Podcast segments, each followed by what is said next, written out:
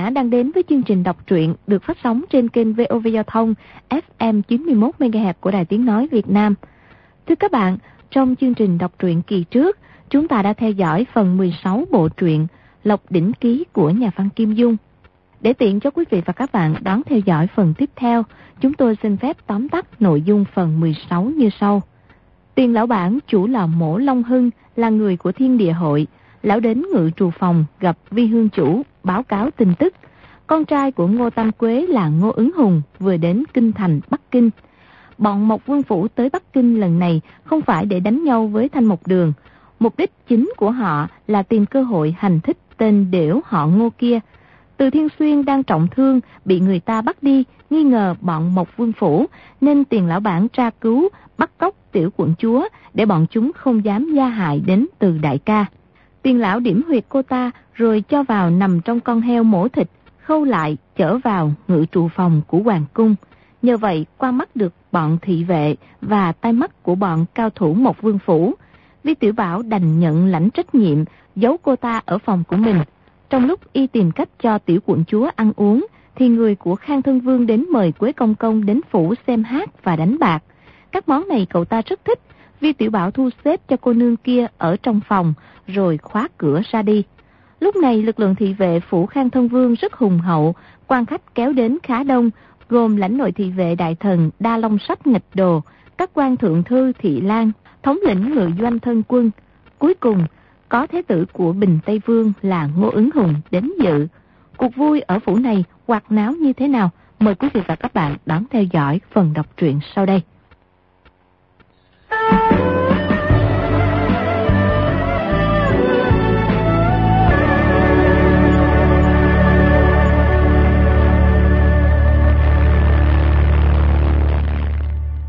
mắt của Ngô Tam Quế phái tới Kinh Thành rất đông.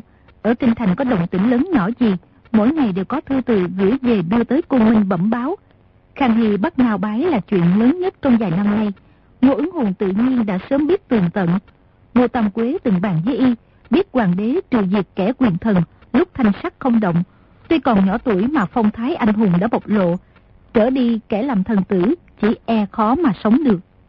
Ngô ứng hùng lần này dân lệnh cha lên kinh triều cận thiên tử, mang theo rất nhiều tài vật, hối lộ đại thần, dùng ý lớn nhất là dò xét tính cách con người Khang Hy và các đại thần thân tín mà y trọng dụng là loại nhân vật thế nào. Hôm nay tới phủ Khang Thơm Dương phó yến, không ngờ lại gặp viên thái giám thủ hạ sủng ái nhất của Khang Hy, bất giác cả mừng, dội đưa hai tay nắm tay phải Chi Tiểu Bảo lắc lắc rối lên nói. Quế công công, ta, ta tại hạ Y lúc đầu nói chữ ta lại cảm thấy không đủ cung kính. Định tự xưng là giảng sinh thì đối phương lại quá nhỏ tuổi. Nếu nói là huynh đệ thì lại không có giao tình gì với Y. Nếu nói là ti chức thì đối phương lại không phải là quan lớn trong triều. Địa vị của mình còn cao hơn Y nhiều. Lúc luống cuốn bèn dùng lời lẽ của người giang hồ. À, lúc có dân Nam đã nghe tới đại danh của công công. Phụ Dương trò chuyện với mọi người đều ca tụng hoàng đế anh minh quyết đoán Đúng là thiên tử thánh minh. Còn nói thánh thiên tử trên ngôi, ngay công công trẻ tuổi thế này cũng có thể lập được công lớn như vậy, khiến mọi người rất khâm phục. Phụ dương có sai tại hạ, chuẩn bị lễ vật để biểu lộ kính ý với công công. Chỉ là theo quy củ của nhà đại thanh, thì bề tôi ở ngoài không tiện kết giao với nội quan. Tại hạ có ý đó, vì không dám công nhiên cầu kiến. Hôm nay Khang Dương Gia ban cho một cơ hội tốt này Quả thật vui mừng khôn xiết. Y mồm mép lanh lợi, nói mấy câu ấy cực kỳ dễ nghe. Di tiểu Bảo thấy cả loại đại nhân vật như Ngô Tam Quế ở ngoài vạn dặm cũng biết tới tên mình, bất giác trong lòng khoan khoái. Nhưng may là những lời phụng thừa như thế cũng đã nghe rất nhiều, đã biết nên ứng phó thế nào, chỉ hời hợt nói. Bọn ta làm nô tài, chỉ là dân thánh chỉ hoàng thượng làm việc. Chỉ một là không sợ khổ, hai là không sợ chết thôi có công lao gì mà nói. Tiểu dương gia khen quá lời rồi. Ngô ứng hùng là khách xa, lại là thế tử của Bình Tây Dương. Khang Thân Dương mời y ngồi vào ghế chủ, Di Tiểu Bảo ngồi ghế thứ hai. Trong tiệc có rất nhiều quan lớn, thượng thư tướng quân. Người nào cũng ngồi cao chức trọng. Di Tiểu Bảo cho dù ngông cuồng cũng không dám ngồi vào ghế thứ hai, luôn miệng chối từ. Khang Thân Dương cười nói. Quế huynh đệ, người là người bên cạnh hoàng thượng. Mọi người kính trọng ngươi cũng là một phen biểu lộ lòng trung với hoàng thượng, nhưng không nên khách khí nữa. Nói xong ấn y ngồi vào ghế. Lúc ấy sách ngạch đồ đã được thăng làm quốc sử quán đại học sĩ, quan chức cao hơn tất cả mọi người, nên ngồi cạnh Di Tiểu Bảo. quan viên văn võ còn lại, theo phẩm cấp chức vụ cao thấp, lần lượt ngồi xuống. Di Tiểu Bảo chợt nghĩ. Trước kia khách chơi uống rượu qua trong lễ xuân diện, mẹ ngồi sau lưng khách thuận tay, lấy mấy cái bánh đưa cho mình. Bọn khốn kiếp lại cứ đuổi mình ra. Lúc ấy chỉ mong lúc nào lão tử phát đạt, cũng vào lễ xuân diện, bày một mâm rượu qua, gọi bọn chủ chứa quy nô chị em đều tới hầu rượu nào ngờ hôm nay đã có thân dương dương tử thượng thư tướng quân bồi tiếp. Chỉ tiếc là cái bọn chủ chứa quy nô ở lễ xuân diện không được nhìn thấy lão tử quay về như vậy. Mọi người ngồi xuống uống rượu. 16 tên tùy tùng Ngô ứng hùng dắt theo đứng cạnh cửa lan can. Đối với việc mời rượu rót trà cho tới đám bột dịch mang thức ăn lên, nhất cử nhất động đều nhìn chầm chầm. Di Tiểu Bảo nghĩ lướt qua đã hiểu lý do. Đúng rồi, đây là bọn cao thủ võ công trong phủ Bình Tây Dương đi theo bảo vệ Ngô ứng hùng, sợ có người hành thích hạ độc. Chỉ e người của một dương phủ đã đợi ở ngoài, cứ chờ tốt nhất là đôi bên đánh nhau một trận, xem người của một dương phủ thắng, hay là thủ hạ của Ngô Tâm Quế lợi hại. Y là kẻ hỉ tai lạc quạ, chỉ mong đôi bên đánh nhau tới mức vô cùng náo nhiệt, đấu tới lúc lưỡng bại câu thương. Tình hình ấy, Khang Thân Dương đã nhìn thấy, nhưng Y là chủ nhà, cũng không tiện nói gì. Tổng quản thị vệ Đa Long, võ công cao cường, tính lại thẳng thắn, uống được vài chén, bèn nói. Tiểu Dương gia, mười mấy tùy tùng ngài mang theo nhất định đều là cao thủ, chọn trong hàng ngàn hàng gian người phải không? Họ có võ công gì đâu, chẳng qua là thân binh trong phủ phụ dương. Trước này đi theo huynh đệ, biết tính nết của huynh đệ, lúc xa nhà thì tiện sai bảo thôi. Tiểu Dương gia khiêm tốn quá. Ngươi nhìn hai vị kia quyệt thái dương nhô lên, nội công đã đạt chính thành quả hậu. Trên mặt hai vị này cơ bắp ở quai hàm cu cuốn, nhất định rất giỏi công phu hoàn luyện. Còn vị kia mặt bóng loáng, hai biếm tóc rủ xuống sau lưng có quá nữa là tóc giả. Nếu ngài bảo họ bỏ mũ ra nhất định là đầu trọc, không còn nghi ngờ gì nữa. Ta chỉ biết đa tổng quản võ công cao cường, không ngờ còn bản lĩnh châm tướng như vậy. Có một chuyện mà sách đại nhân chưa biết. Bình Tây Dương năm xưa đóng quân ở Liêu Đông, dưới trướng có rất nhiều võ quan thuộc Kim Đính Môn ở Cẩm Châu. Đệ tử của Kim Đính Môn thì công phu trên đầu 10 phần lợi hại. Phạm luyện công phu này tới mức cao thâm thì mặt bóng loáng như bôi dầu. Trên đầu không còn sợi tóc nào. Xin thế tử xài mấy vị ấy bỏ mũ xuống để mọi người xem lời đa tổng quản rốt lại đúng sai thế nào được không? Đa tổng quản mắt sáng như đuốc, há lại không đúng. Mấy tên thân binh này quả thực đã luyện công phu của Kim Đính Môn, nhưng chưa luyện tới nơi tới chốn, vẫn còn không ít tóc trên đầu. Nếu bỏ mũ xuống không khỏi khiến họ xấu hổ với mọi người, xin các vị đại nhân bỏ qua cho. Mọi người ha hả cười ầm lên, thấy Ngô ứng hùng không muốn nên cũng không miễn cưỡng nữa. Di Tiểu Bảo mắt nhìn mấy người kia chầm chầm, trong lòng ngứa ngáy. Không biết trên đầu gã kia có bao nhiêu tóc, gã gầy kia công phu kém hơn, chắc trên đầu còn rất là nhiều tóc nè. Đột nhiên, nghĩ tới một việc, nhìn không được ha hả bật cười. Khang Thân Dương cười nói. Quế Quỳnh Đệ, ngươi có chuyện gì hay thì kể cho mọi người cùng nghe đi. Ta nghĩ mọi người trong kim đính môn nhất định rất là hòa thuận, đã ít động thủ với người ngoài mà trong nhà lại càng ít đánh nhau. Làm sao ngươi biết được? Nếu mọi người cãi nhau trừng mắt lên một cái, cùng lột mũ ra ném xuống. Người đếm tóc trên đầu ta, ta đếm tóc trên đầu ngươi. Ai ít tóc hơn thì bản lĩnh cao cường hơn. Người nào nhiều tóc hơn chỉ còn cách nhận thua. Mọi người hô hô cười rộ, đều nói cách nghĩ của Di Tiểu Bảo mười phần thú vị. Di Tiểu Bảo lại nói. Các vị sư phó trong kim đính môn chắc đều mang trong người một cái bàn tính. Nếu không thì tính tóc trên đầu rất là bất tiện nghe. Mọi người lại cười ầm lên. Một vị thượng thư đang hớp một ngụm rượu, còn chưa nuốt xuống. Vừa nghe câu ấy, phun luôn ngụm rượu trong miệng ra. Lại sợ phun lên bàn thì thất lễ. cúi đầu xuống một cái, phun hết vào giặt áo mình, không ngừng ho sặc lên. Đa Long nói. Khai thật dương, lần trước di đảng của thằng khốn nào bái tới quấy rối dương phủ của ngài. Nghe nói trong mấy tháng nay, ngài đã mời gọi không ít cao thủ. Khang Thân Dương tay phải thông thả vuốt râu, trên mặt có vẻ đắc ý, chậm rãi nói. Các cao thủ thật sự có thân phận, có bản lĩnh thì rất khó mời được. Những người chịu theo lời quan phủ mời trước có quá nữa chỉ là hạng hai hạng ba mà thôi. Tính lại thì Tiểu Dương cầu người hiền như các nước. Ngoài việc dùng hậu lễ mời đón còn giúp họ làm già việc. Nhờ vậy mới mời được vài vị cao thủ hạng nhất thật sự. Chỉ có điều mỗi ngày thấy hậu hạ thật chu đáo, cũng mất rất nhiều tâm huyết. Bí quyết mời đón cao nhân của Dương gia có thể truyền thụ lại được không? À, đa tổng quản, cũng là một cao thủ hạng nhất, còn mời đón cao thủ võ học làm gì? Đa tạ Dương gia khen ngợi. Nhớ năm trước, võ tướng Mãn Châu chúng ta so tài ở Đại Hiệu Trường. Nhiếp chính thần Dương đích thân làm giám khảo. Dương gia và tiểu tướng đều được nhiếp chính Dương ban thưởng. Nghe nói hôm trước dư đảng của Ngào Bái tới quấy nhiễu. Dương gia tên bắn không phát nào sai. Chính tay bắn chết hơn 20 tên loạn đảng. Khang Thần Dương mỉm cười, cũng không trả lời.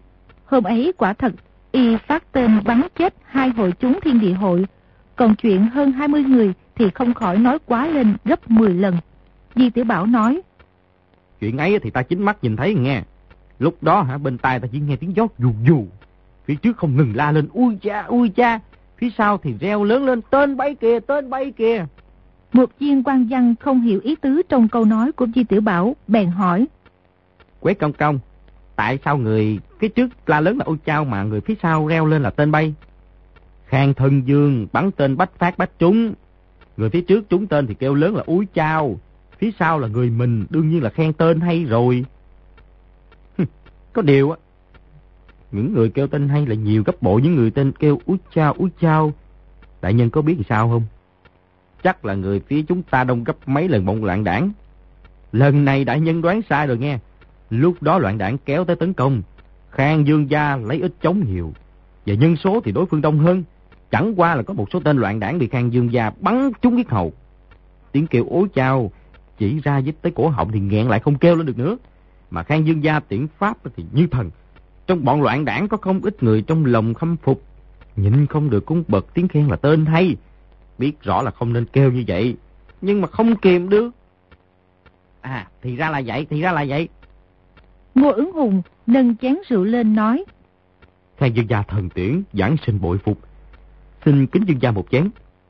Mọi người đều nâng chén rượu lên uống cạn để mừng. Khang Thân Dương cảm mừng, nghĩ thầm. Thằng đệ tớ tiểu quế tử này rất biết nói chuyện. Không lạ gì mà hoàng thượng nó thích y. Dương gia, trong phủ của người mời được rất nhiều cao thủ cho công. À, có thể mời ra đây cho mọi người gặp mặt được không? Khang Thân Dương vốn định khoe khoang, lập tức sai bọn thị tùng. Bày thêm hai bàn tiệc bên kia, mời bọn thần chiếu thượng dân ra dự tiệc.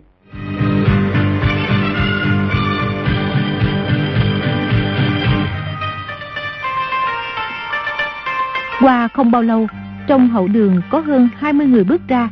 Người đi đầu mặc áo cà sa màu đại hồng là một hòa thượng to béo. Khang Thân Dương đứng lên cười nói. Các vị bạn hữu, mọi người tới uống một chén. Khách khứa trên tiệc thấy Khang Thân Dương đứng dậy cũng đều đứng lên đón. Thần chiếu thượng nhân chắp tay cười nói.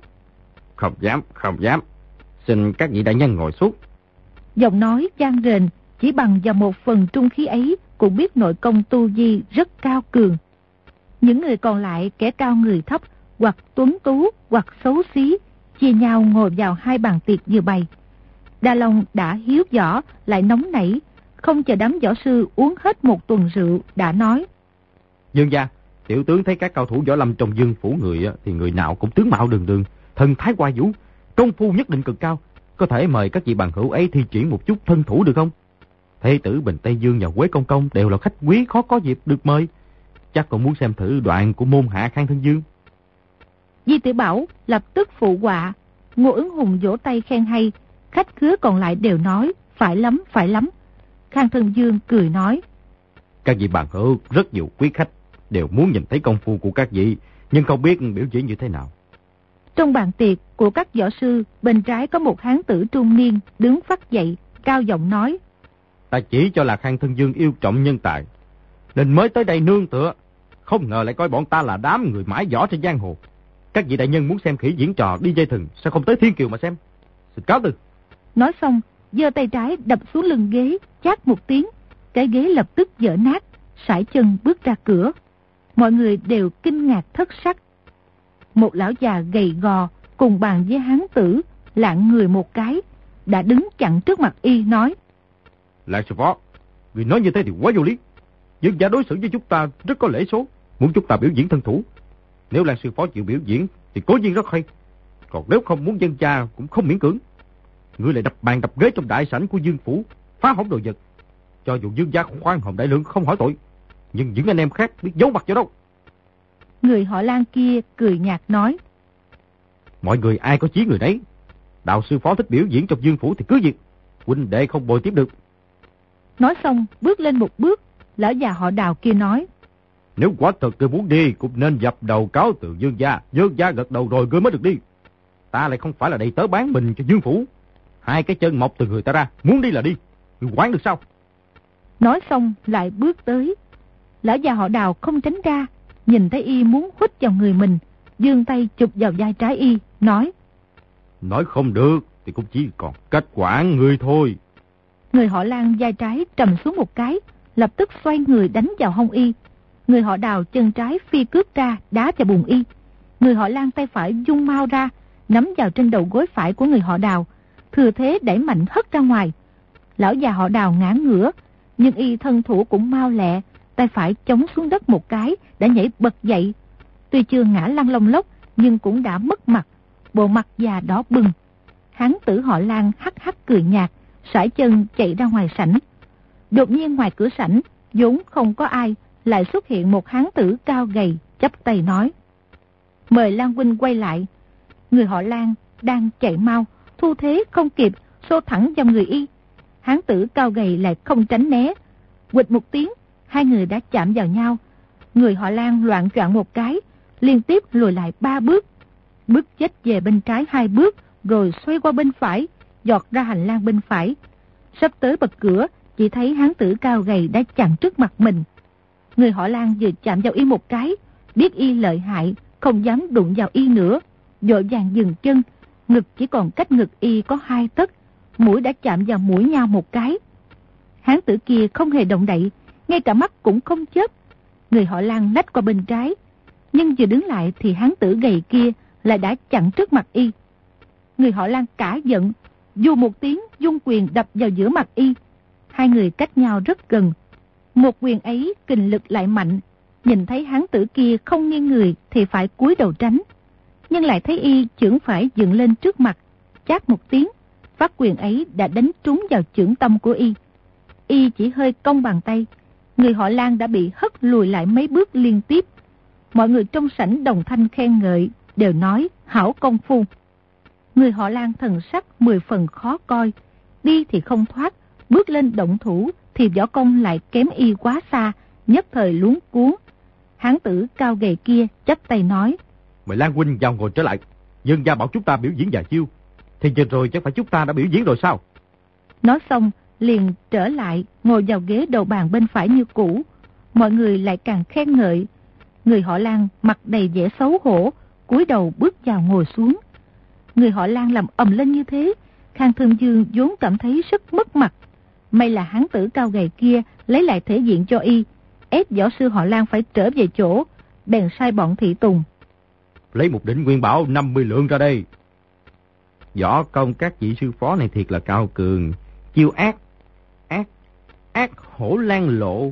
Ha, thì hằng đầy tớ kia nói thế nào cũng không đi được. Biết tên y là gì ta? Khang Thân Dương gãi gãi đầu, nhớ không ra tên của hán tử cao gầy. Người này tới Dương Phụ lúc nào y cũng hoàn toàn không nhớ, bèn cười nói. À, Tiểu Dương trí nhớ kém cỏi nhất thời nghĩ không ra. Về lát thì Tùng mang một cái mông gỗ lớn ra, trên trải lụa đỏ đặt 20 đỉnh đại nguyên bảo 50 lượng, ánh sáng lóng lánh qua cả mắt, đứng cạnh Khang Thân Dương. Khang Thân Dương cười nói. Các vị võ sư biểu diễn công phu cũng phải có thưởng. Các vị bằng hữu xin bước qua lấy một đỉnh nguyên bảo đi. Hán tử cao gầy bước lên nói câu thỉnh an, rồi nhận một đỉnh nguyên bảo từ tay Khang Thân Dương. Di Tiểu Bảo hỏi. Bằng hữu, ngươi quý tính là gì? Đại danh là gì? Tiểu nhân là Tề Nguyên Khải, đội ơn đại nhân hạ cố hỏi tới. À, võ công của ngươi cao cường lắm, chỉ làm trò cười cho đại nhân thôi. Võ sư trong phủ của Khang Dương gia quá nhiên thân mang tuyệt nghệ. Bọn ta rất muốn thấy công phu của các võ sư thủ hạ của Bình Tây Dương. Tiểu Dương gia, ngươi chọn một người ra qua chiêu với vị tề sư phó này được không? Y thấy Ngô ứng hùng trầm ngâm chưa đáp lại, lại nói. Đây đương nhiên điểm tới là ngừng. không thể làm tổn thương hòa khí của mọi người. Ai thắng ai bại đều không quan hệ gì. Khang Thân Dương là một người rất thích náo nhiệt, bèn nói. Chủ ý của đa tổng quản rất hay, để các võ sư hai bên thử tài. người thắng được thưởng hai đỉnh đại quy bảo, người không thắng cũng được thưởng một đỉnh. Đặt quy bảo lên bàn đây. Một mâm 19 đỉnh đại nguyên bảo đặt trước bàn tiệc, lóng lánh dưới ánh đèn, ánh bạc soi lụa đỏ, lại càng sáng rực. Khang Thân Dương cười nói. Đại sứ vẫn do Tề Quyên Khải sư phó xuất thủ. Trong phủ Bình Tây Dương không biết vị sư phó nào sẽ ra đâu.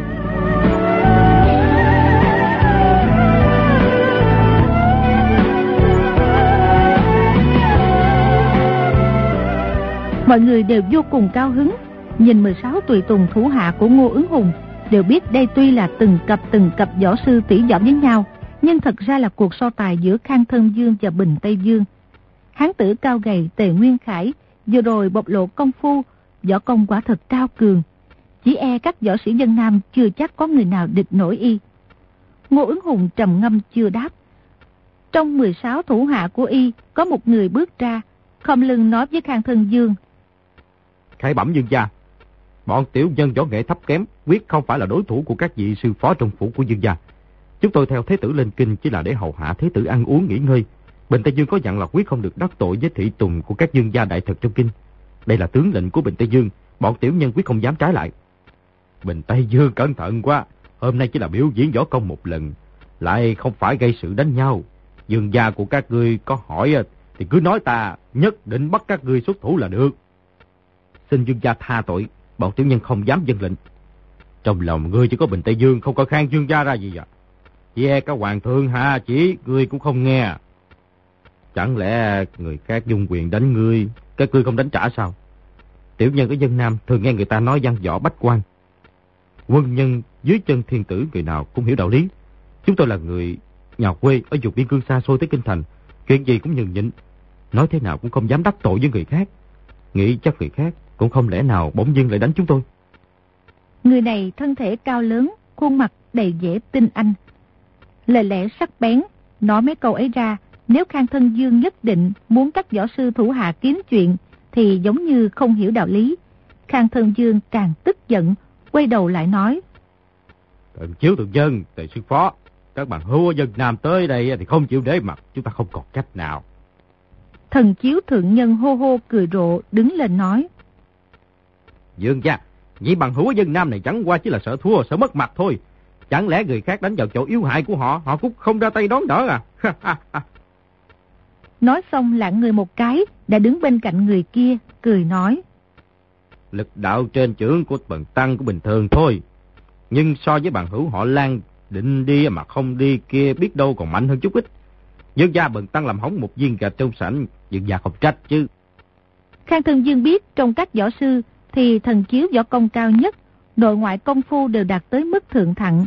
Nghe y nói thế là muốn bộc lộ công phu, liền mừng rỡ nói.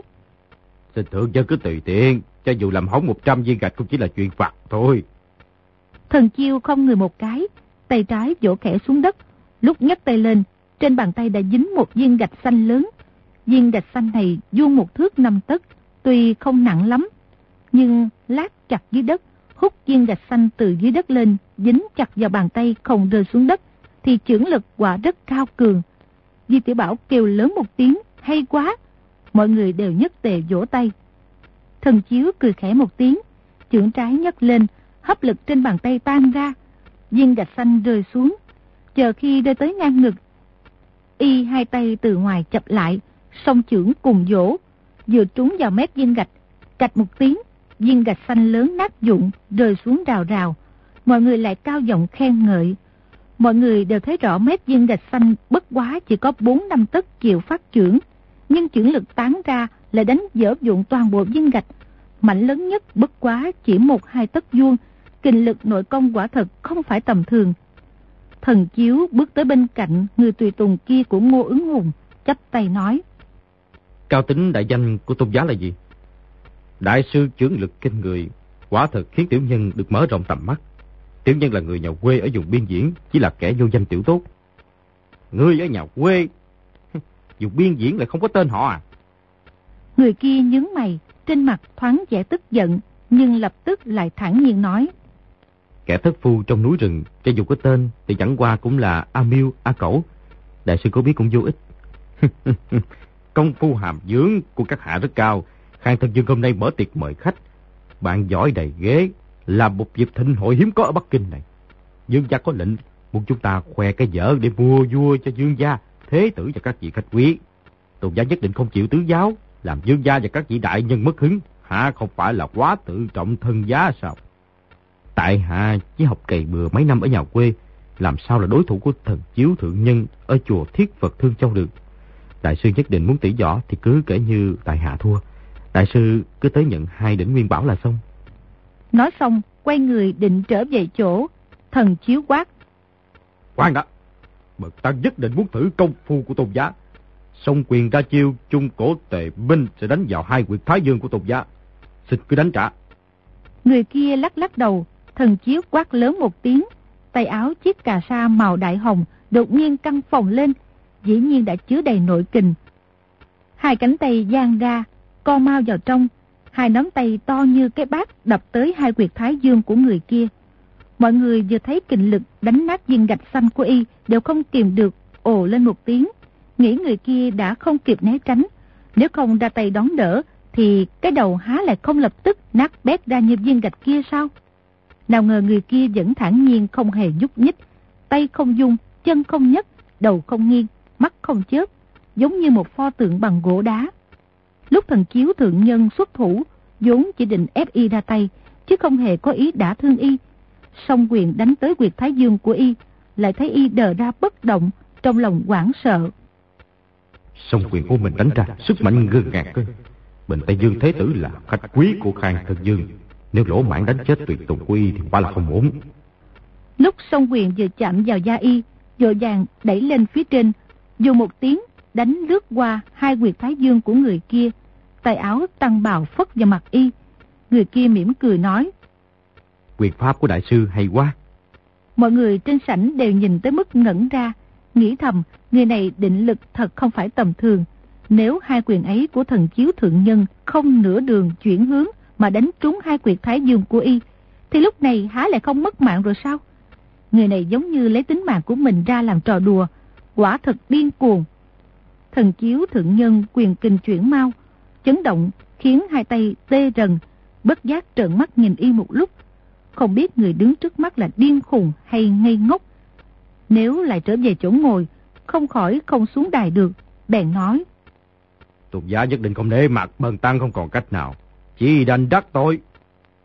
Chiêu sắp tới là hắc hổ thâu tâm sẽ đánh vào trước ngực của tôn gia đó. Trung cổ tệ minh, hắc hổ thâu tâm đều là những chiêu số quyền chiêu thô thiển. Người học võ vài tháng đều đã luyện qua. Y lại nói ra trước khi phát quyền, bản ý chỉ là lấy kình lực thủ thắng, mà sử dụng công phu cực kỳ thô thiển, cũng hàm ý không coi đối thủ vào đâu. Người kia cười khẽ một tiếng, cũng không trả lời. Thần chiếu trong lòng đã tức giận, nghĩ thầm. Một quyền này ta sẽ đánh cho ngươi bị nôi thương. Không chết ngay dương trực, mà để ngươi ba bốn hôm nữa mới chết. Như vậy cũng không phải là làm mất mặt bình Tây Dương. Bèn xuống tấn, quát lớn một tiếng, quyền phải dù một tiếng đánh ra, chát một tiếng, trúng vào ngực y. Người kia thân hình lạng ra một cái, lùi lại một bước, cười nói. Đại sư thắng rồi, ta đã lùi một bước. Một quyền ấy của thần chiếu tuy chưa dùng hết toàn lực, nhưng kình lực cũng đã rất lợi hại. Không ngờ người kia vẫn như không cảm thấy gì. Hời hợt nói ra hai câu ấy, rõ ràng không hề bị thương. Các viên văn quan không hiểu đạo lý bên trong, nhưng những người học võ ai cũng biết là y có ý nhường nhịn. Di tiểu Bảo thì không văn không võ, cũng rơi vào chỗ như hiểu mà không hiểu. Thần chiếu tự phụ là có danh vọng trong võ lâm, đời nào lại chịu thắng như thế. Y trên mặt lập tức thấp thoáng một làn khí đen, nói. Vậy thì đếm thêm một quyền của ta nữa. Dù một tiếng lại đánh vào ngực y, lần này dùng tới bảy thành kinh lực, cho dù đánh y dở ngực phun máu, đó là y tự chuốt lấy cái khổ, cũng là không làm thế nào được. Một quyền này của thần chiếu vừa chạm vào giặt áo người kia, người kia đột nhiên hót ngực vào, thân hình bay về phía sau nửa trượng, giống như bị kình lực trên tay quyền hất ra. Thật ra là thừa thế tránh khỏi quyền kình của y. Thần chiếu một quyền lại đánh hụt, lại càng tức giận, sấn lên hai bước, quát lớn một tiếng, chân phải phi ra đám mạnh vào bụng dưới người kia. Người kia kêu lên ối chao, nhìn thấy đã không thể tránh được cái đá ấy.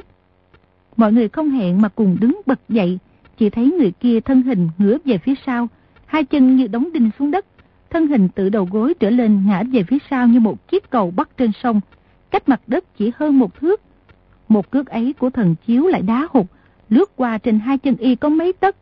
Thần chiếu một là không làm, hai là đã làm thì không thôi. Nguyên ương liên hoàng, chân trái lại ra chiêu ô long tảo địa, quét ngang dưới đất, đá vào hai chân người kia. Người kia tư thế không thay đổi, vẫn giữ thế thiết bản kiều. Hai chân nhúng một cái, toàn thân bật lên một thước. Chân trái của thần chiếu quét qua dưới hai chân y, người kia rơi lại xuống đất, thân hình vẫn không đứng thẳng lên. Trong sảnh mọi người quan hô như sấm, thần chiếu tới bước này đã biết công phu của đối phương cao hơn y rất nhiều. Nếu đối phương trả đòn thì nhất định mình sẽ thua to, chỉ đành chấp tay nói. Hảo công phu, bôi phục bôi phục. Người kia đứng thẳng lên, không người đáp lễ nói. Kinh lực trên quyền cước của đại sư vô cùng lợi hại, tại hạ không dám đón đỡ, chỉ còn cách né tránh. Hai người gió công đều rất cao cường. Thế tử điện hạ, quý thuộc hạ thật khách khí quá, nhất định không chịu trả đòn. Có muốn tỷ võ cũng không được. Thôi, hai người đều lãnh hai đỉnh đại nguyên báo. Không có công thì không dám nhận thưởng. Thần chiếu thấy y không chịu nhận thưởng, mình cũng không tiện bước lên nhận. Khang Thân Dương quay lại nói với Thị Tùng, đưa qua cho hai vị. Người kia lúc ấy mới lại tạ lãnh thưởng, thần chiếu cũng sượng sùng nhận lấy.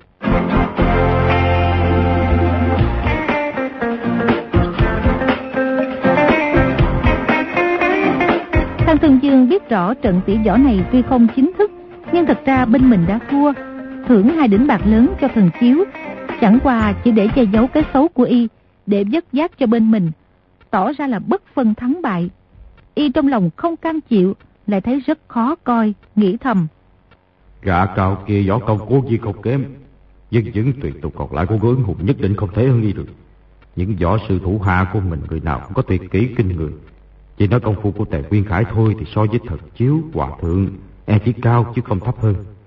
Y vốn gọi thần chiếu là thượng nhân, nhưng sau lần bộc lộ võ công này, trong lòng đã coi thường, lập tức đổi hai chữ thượng nhân thành hòa thượng, bèn cao giọng nói.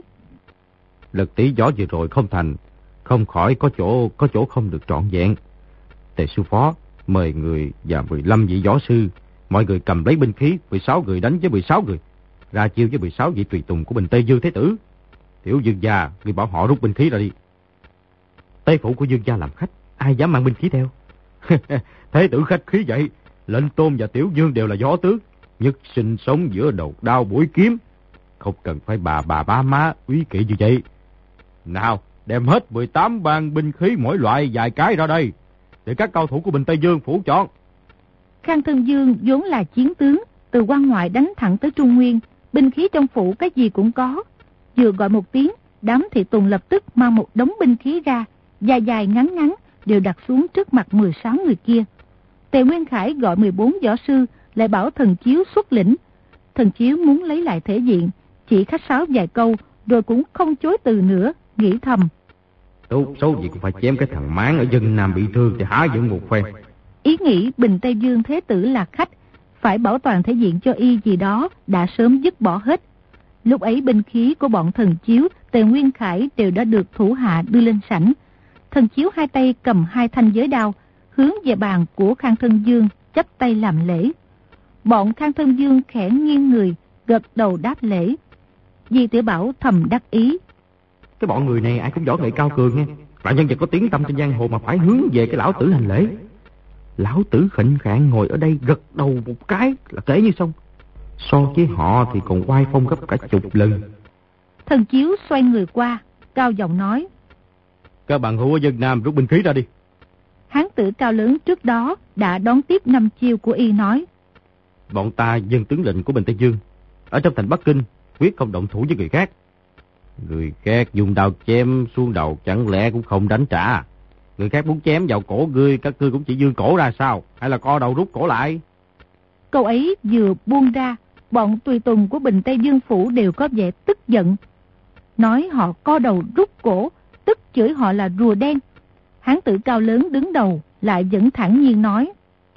Bình Tây Dương quân lệnh như sơn. Bọn ta làm trái tướng lệnh về tới dân Nam cũng bị chém đầu như thế thôi. Được, chúng ta cứ thử xem. Y dãy dãy tay gọi 15 võ sư vào một góc đại sảnh, hạ giọng bàn bạc. Thần Chiếu nói khẽ. Bọn ta quát tháo dùng binh khí vào chỗ yếu hại trên người họ, xem họ có đánh trả không. Nếu làm người ta bị thương thật là không ổn, chúng ta chỉ là bức bách họ phải đánh trả thôi. Mọi người phải thật chú ý. Được, động thủ đi. Rồi hú dài một tiếng. Vũ động với đao, bạch quang chớp chớp, xông lên trước đánh tới 16 người tùy tùng của phủ Bình Tây Dương.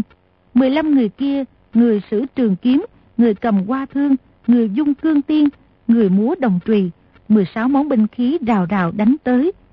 16 người tùy tùng kia vẫn đứng thẳng người bất động, hai tay buông xuống, bàn tay đặt cạnh đùi, ánh mắt nhìn ngang về phía trước. Đối với việc tấn công của 16 võ sư trong phủ Khang Thân Dương thản nhiên như không nhìn thấy. 16 võ sư này nhìn thấy đối phương bất động, đều muốn khoe khoang thủ động trước mặt Khang Thân Dương và khách khứa. Người nào cũng thi triển những chiêu số thuần thục xảo diệu trên binh khí, đâm ngang chém dọc, đánh xéo rọc ngược. Binh khí chớp ánh đèn, 16 món võ khí múa lên, trong tiếng gió dù dù, dệt thành một màn lưới sáng, bao dây 16 người kia vào giữa.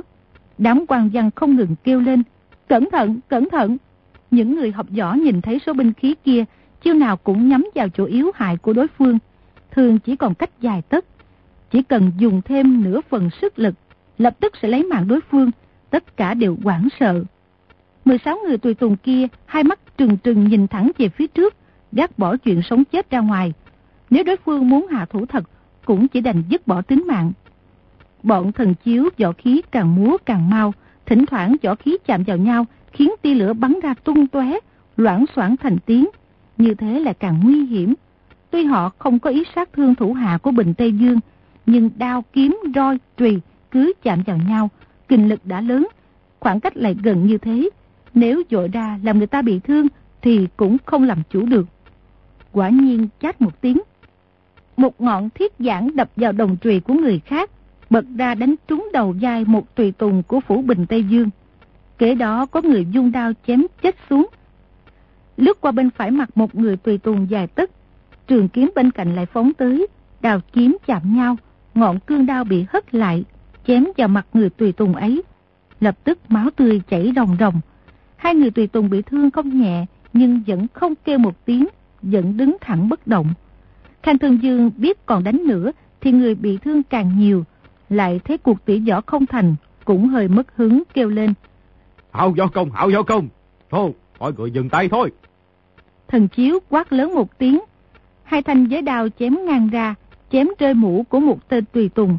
Những người còn lại cũng làm theo, đào thường kiếm kích, nhao nhao đánh rơi mũ của đám tùy tùng. 16 người hô hô cười rộ, thu võ khí về, nhảy ra phía sau. Di tiểu Bảo thấy trong đám tùy tùng, quả nhiên có 7 người đầu trọc. Trên đầu bóng loáng phát ra ánh sáng, không kìm được, vỗ tay cười lớn nói. Đa tổng quản, nhãn quan của ngươi rất chuẩn ngang, quả nhiên là một đám... Câu ấy chưa nói hết, liếc mắt một cái, chỉ thấy 16 người tùy tùng của Bình Tây Dương Phủ vẫn đứng thẳng bất động, nhưng trên mặt đầy vẻ tức giận, mắt như lóe lửa.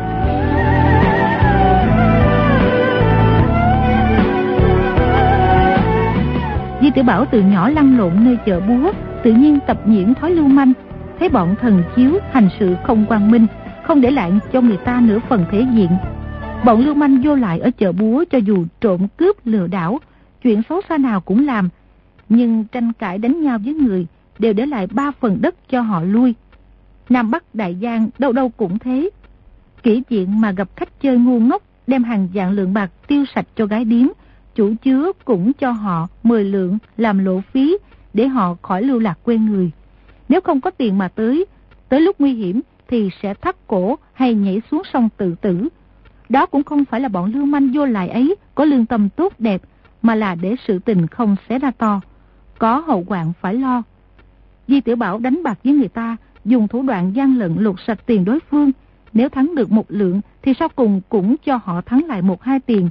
Nếu thắng được 100 đồng thì sau cùng cũng cho họ gỡ vốn một hai chục đồng. Một là để tiện hồi sau còn có món làm ăn, hai là để đối phương không nảy ý nghi ngờ, lại tránh được việc họ thẹn quá quá giận, động thủ đánh nhau. Y thấy thần sắc của đám tùy tùng trong phủ Bình Tây Dương, trong lòng cảm thấy rất áy náy. Lập tức rời chỗ ngồi, bước tới trước mặt họ, cúi xuống nhặt cái mũ của hán tử cao lớn nói. Lão huynh thật xứng đáng. Rồi hai tay bưng lên đội lại trên đầu người kia. Người kia không lưng nói đa tạ. Kế đó, Di Tiểu Bảo lại nhặt hết 15 cái mũ kia lên, cười nói. Họ làm như thế, há không đắc tội với bạn bè sao? Y không nhận rõ được cái nào là của người nào, cứ bưng ở trong tay cho mọi người bước tới cầm lấy đội lên đầu. Bọn tùy tùng này thấy Chi Tiểu Bảo ngồi cạnh Thế tử bản phủ, là một đại quý khách trong bữa tiệc của Khang Thân Dương hôm nay. Tuy còn nhỏ tuổi, nhưng mọi người trên tiệc đối với y đều mười phần cung kính. Trước đó đã nghe người ta nói là Quế Công Công bắt giết ngao bái. Thấy y nhặt mũ cho mình, dội dàng thỉnh an làm lễ, luôn miệng nói. Không dám, làm tiểu nhân giảm thọ rồi. Di tử bảo, đối với người trong phủ Bình Tây Dương không có hảo cảm gì, vốn là mong bọn thủ hạ của Ngô Tam Quế bị rủi ro. Nhưng bọn thần chiếu lại bức bách lần nữa, mà họ thủy chung vẫn nhịn nhục, khiến y nảy ý đè người mạnh giúp kẻ yếu. Thấy họ cảm kích rất chân thành, trong lòng càng mừng rỡ, quay đầu nhìn Khang Thương Dương nói. Dương gia, xin mượn người ít tiền dùng được không vậy?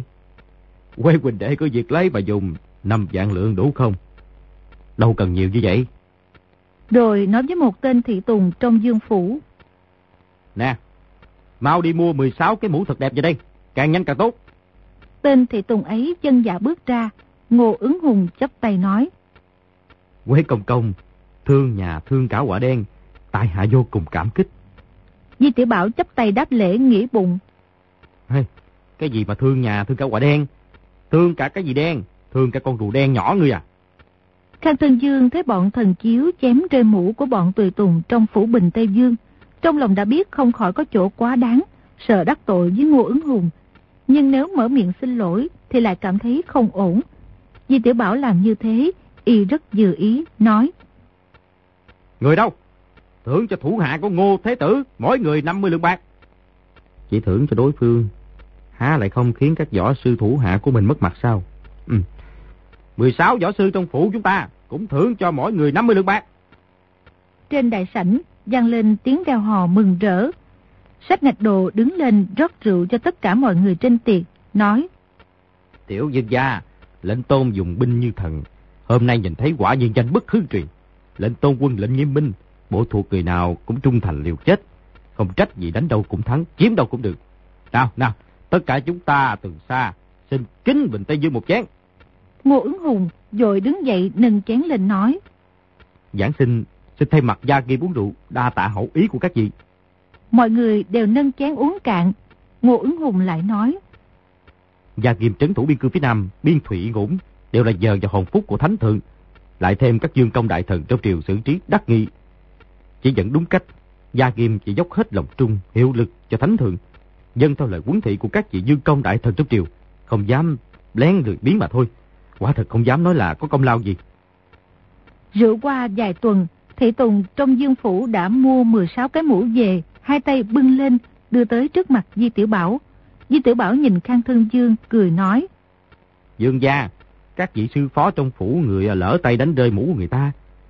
Người phải đền một cái mũ mới à nghe. đúng vậy, đúng vậy. Còn giờ Quế huynh để suy nghĩ chu đáo. Rồi sai bọn Thị Tùng đưa mũ tới cho tùy tùng của Ngô ứng hùng. Bọn tùy tùng nhận lấy, không người nói. Tạ ơn dương gia, tạ ơn quý công công. Rồi xếp mũ lại cho vào bọc, trên đầu vẫn đội mũ cũ. Khang Thương Dương và sách ngạch đồ nhìn nhau một cái, biết họ không đội mũ mới là để tỏ ý tôn trọng ngô ứng hùng.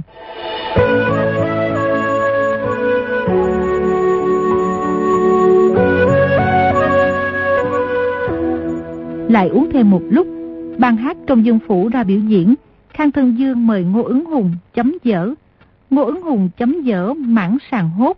Đây là chuyện quách tử nghi mừng thọ, bảy con trai, tám con rể tới mừng rất vui vẻ. Quách tử nghi phú quý lại sống lâu, công danh đến cuối đời. Vua tôi mười phần tương đắc. Ngô ứng hùng chấm dở này vừa có thể nói là chúc mừng Khang Thân Dương, cũng là tự ngụ về Ngô Tam Quế cha y, rất là đắc thể. Khang Thân Dương để y chấm xong, đưa hí bài qua Di Tiểu Bảo nói. Quê huynh đệ, người cùng chấm một dở đi. Di Tiểu Bảo không đọc được chữ trên hí bài, cười nói. Ta lại không biết chấm. Dương gia, người chấm giúp ta một dở. Phải là dở có đánh nhau nghe Tiểu huynh đệ thích xem võ hí à. Chúng ta chấm một dở thiếu niên anh hùng đánh bại người lớn. Cũng như tiểu huynh đệ bắt sống ngào bái. Chúng ta chấm dở bạch thủy thang. Tiểu anh hùng thập nhất lan đánh cho thanh diện hổ như qua trôi nước chảy. Diễn xong mãn sàng hốt và bạch thủy thang. Dở thứ ba là du duyên kinh mộng. Hai người kép hát ê a hát mãi không thôi. Di tử Bảo nghe không biết nói những gì. Chán ngán đứng dậy, bước xuống bàn dưới. Thấy trong sảnh bên cạnh đã có người đánh bạc, có người chơi bài cẩu, có người gieo xúc sắc. Người làm cái trong sòng xúc sắc là một viên võ quan bộ thuộc của Khang Thân Dương, trước mặt đã chất một đống bạc. Thấy Di Tiểu Bảo bước tới liền cười nói. Quê công công, người cũng tới chơi dạ gián chứ. Di Tiểu Bảo liếc mắt, thấy hán tử cao lớn, thủ hạ của Ngô ứng hùng, đứng bên cạnh, trong lòng rất có hảo cảm với người này, bèn dãy dãy y. Người kia bước lên một bước nói. Quý công công có gì sai bảo? Trong sòng bạc không có cha con. Ha, ngươi không cần khách thiết. Lão ca quý tính, tài hiệu là gì? Mới rồi thần chiếu hỏi y, y không chịu trả lời. Nhưng Di Tiểu Bảo lấy lại thể diện cho bọn này trước đám đông, lại hỏi rất khách khí, bèn nói.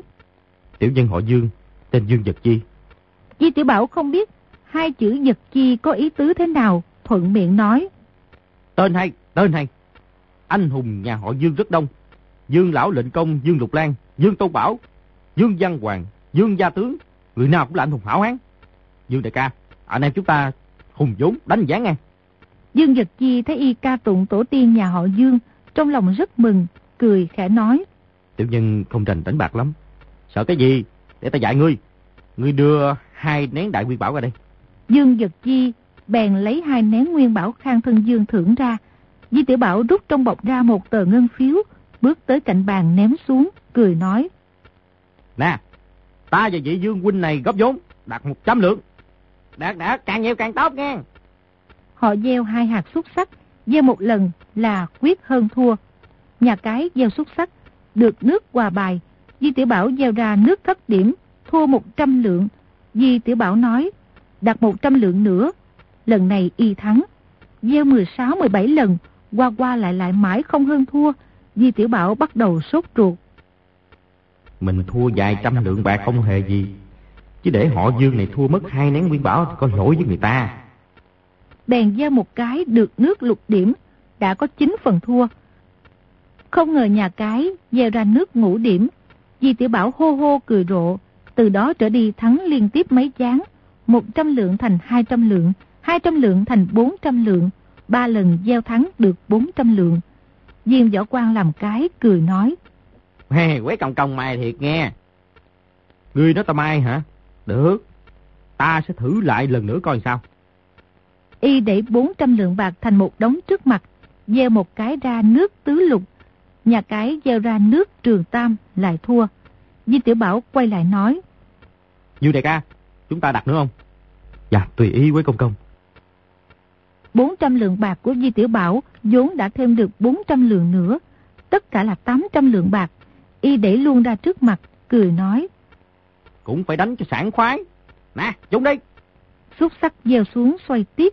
Qua một lúc, một hạt ra điểm 6, hạt kia vẫn không ngừng lăn. Di Tiểu Bảo sử ấm kình, muốn viên xúc sắc kia cũng thành 6 điểm, ra nước thiên bài. Nhưng xúc sắc không phải của mình mang theo.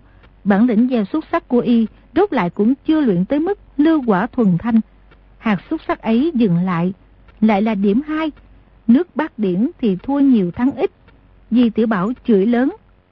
Xúc sắc thối thạc, lại không giúp người. Quét công công, lần này chỉ sợ phải thắng người rồi đó nghe. Nhà cái nói xong rồi gieo xúc sắc một cái. Một hạt ra điểm 5, hạt kia vẫn xoay không ngừng. Di Tiểu Bảo la lên. Hai, hai. Hạt xuất sắc kia nếu ra điểm 1 thì ra yêu ngủ. Ba điểm thì thành bát điểm. Tám ăn tám. Nhà cái thắng. Bốn điểm thì thành cửu điểm. Năm điểm thì thành mai hoa. Sáu điểm thì thành ngưu đầu. Đều lớn hơn nước bát điểm của y. Chỉ có ra điểm 2 thì nhà cái mới thua. Di Tiểu Bảo không ngừng quát tháo, nói ra cũng vừa khéo. hạt xuất sắc xoay thêm vài vòng rồi dừng lại trong bát. Quả nhiên là hai điểm. Di Tiểu Bảo cảm mừng, cười nói. Tướng quân, hôm nay ngươi không may rồi nghe. làm cái rủi ro, làm cái rủi ro. Với công công đang lúc được thời. Chuyện gì cũng lòng mong tai ứng, tự nhiên không thắng được người. Y chung ba tờ ngân phiếu, 200 lượng, lại thêm hai nén nguyên bảo 100 lượng. Di Tiểu Bảo lòng bàn tay toát mồ hôi, cười nói. À, ăn hết, ăn hết, ăn hết. Dư đại ca, chúng ta không ngốc đầu được á, thì ăn non vậy. Thôi, không đánh nữa. Rồi dúi 800 lượng bạc vào tay y. Dương Gật Chi bỗng không phát tài, trong lòng rất mừng nói. Quế công công, vị tướng quân này là quan gì vậy? À, ta cũng chưa hỏi nữa. Nè, đại tướng quân, ngươi tôn tính đại danh là gì? Viên đại quan kia cười hiếp mắt, đứng lên cung kính nói. Tiểu tướng tên Giang Bách Thắng là tổng binh kế danh, trước nay làm việc với quyền khang thân dương. Giang tướng quân, người đánh nhau bách chiến bách thắng, nhưng đánh bạc thì không có hay cho lắm mà nghe. Tiểu tướng đánh bạc với người ta có thể nói là gần như bách chiến bách thắng. Có điều dẫu quýt dày thì móng tay nhọn, hôm nay gặp phải công công, Giang Bách Thắng biến thành Giang Bách Bại rồi. Di Tiểu Bảo hô hô cười rộ, bước ra ngoài, chợt nghĩ ra. Tại sao hội dương này muốn mình hỏi tên nhà cái?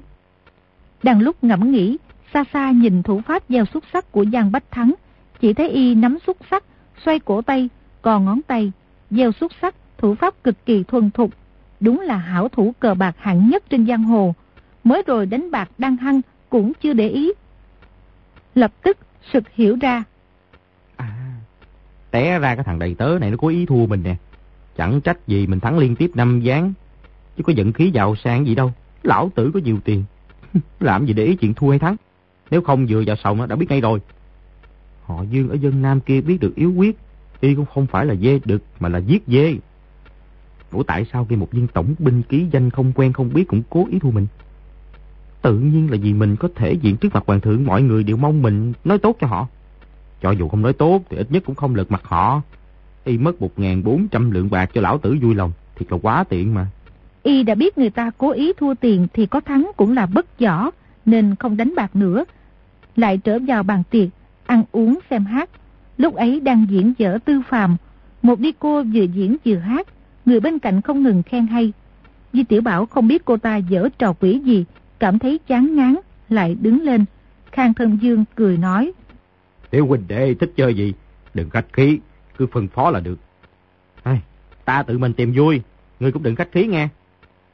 Nhìn thấy dưới hành lang, mọi người hô yêu gọi lục, đánh bạc rất nhiệt náo, trong lòng lại cảm thấy ngứa ngáy, nghĩ thầm.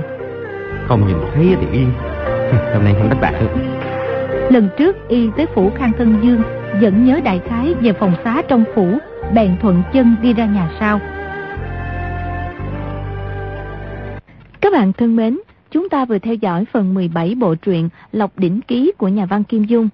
Mời quý vị và các bạn đón theo dõi phần tiếp theo của bộ truyện này cũng được phát sóng vào đêm mai trên kênh VOV Giao thông FM 91MHz của Đài Tiếng Nói Việt Nam. Bây giờ thì nhóm thực hiện chương trình xin phép nói lời chào tạm biệt. Chúc quý vị và các bạn một đêm ngon giấc.